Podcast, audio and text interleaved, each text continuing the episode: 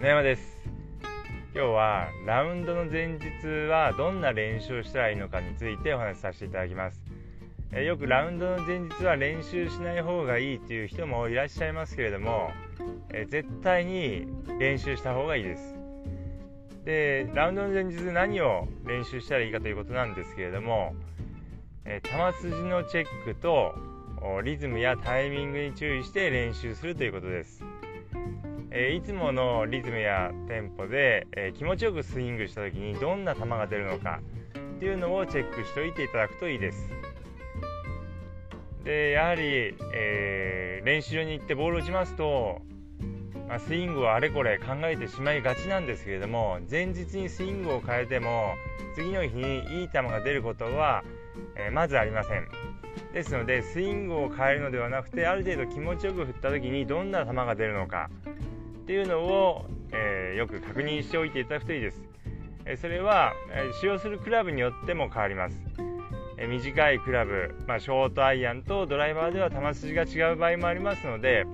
え何番はどういう球が出て何番はこういう球が出るっていうのをよく把握しておくということが非常に重要です。でその球がですね次の日もコースに行ったら出ると想定して、えー、次の日の、えー、コースの戦略を立ててください。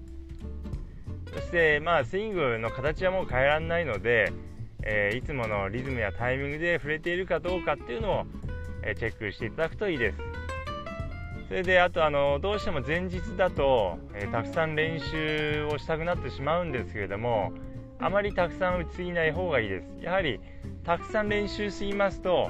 え疲れてしまって次の日に、えいいパフォーマンスが出せなくなってしまいますので、え軽く練習するということです、えあまり、え打ちすぎないようにしてください。であとは、え小技の練習です。大きいショットというのはそんなにこう1日2日で変わるものではありませんので、えアプローチやパターを練習していただくといいです。アプローチやパターというのは結構あの練習したらですねすぐ効果が現れますのでぜひそういうあの小さいスイングを練習しておいていただくと、え、次の日にいいスコアでラウンドすることができます。であとは、え、次の日使いそうな、えー、ま、クラブを練習したりですとか使いそうなショット、まあ、風が強そうでしたら低い球の練習をしておいたりとか、えまあショートホールで使いそうなクラブを練習しておいていただいたりしていただくと、えー、非常に次の日に、えー、いいスコアを出しやすくなります、えー、このようにですね、まあ、ゴルフの前日はですね、え練習していただくんですけれどもあまりたくさん練習をしすぎないようにしていただいて、えリズムやテンポに気をつけてある程度気持ちよく振った時にどんな球が出るのかっていうのをチェックしておくようにしてください。えそうすることで次の日に、えいいスコアでラウンドすることができます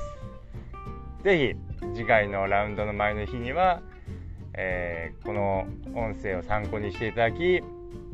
練習してみてください。それでは今日はこの辺で失礼します。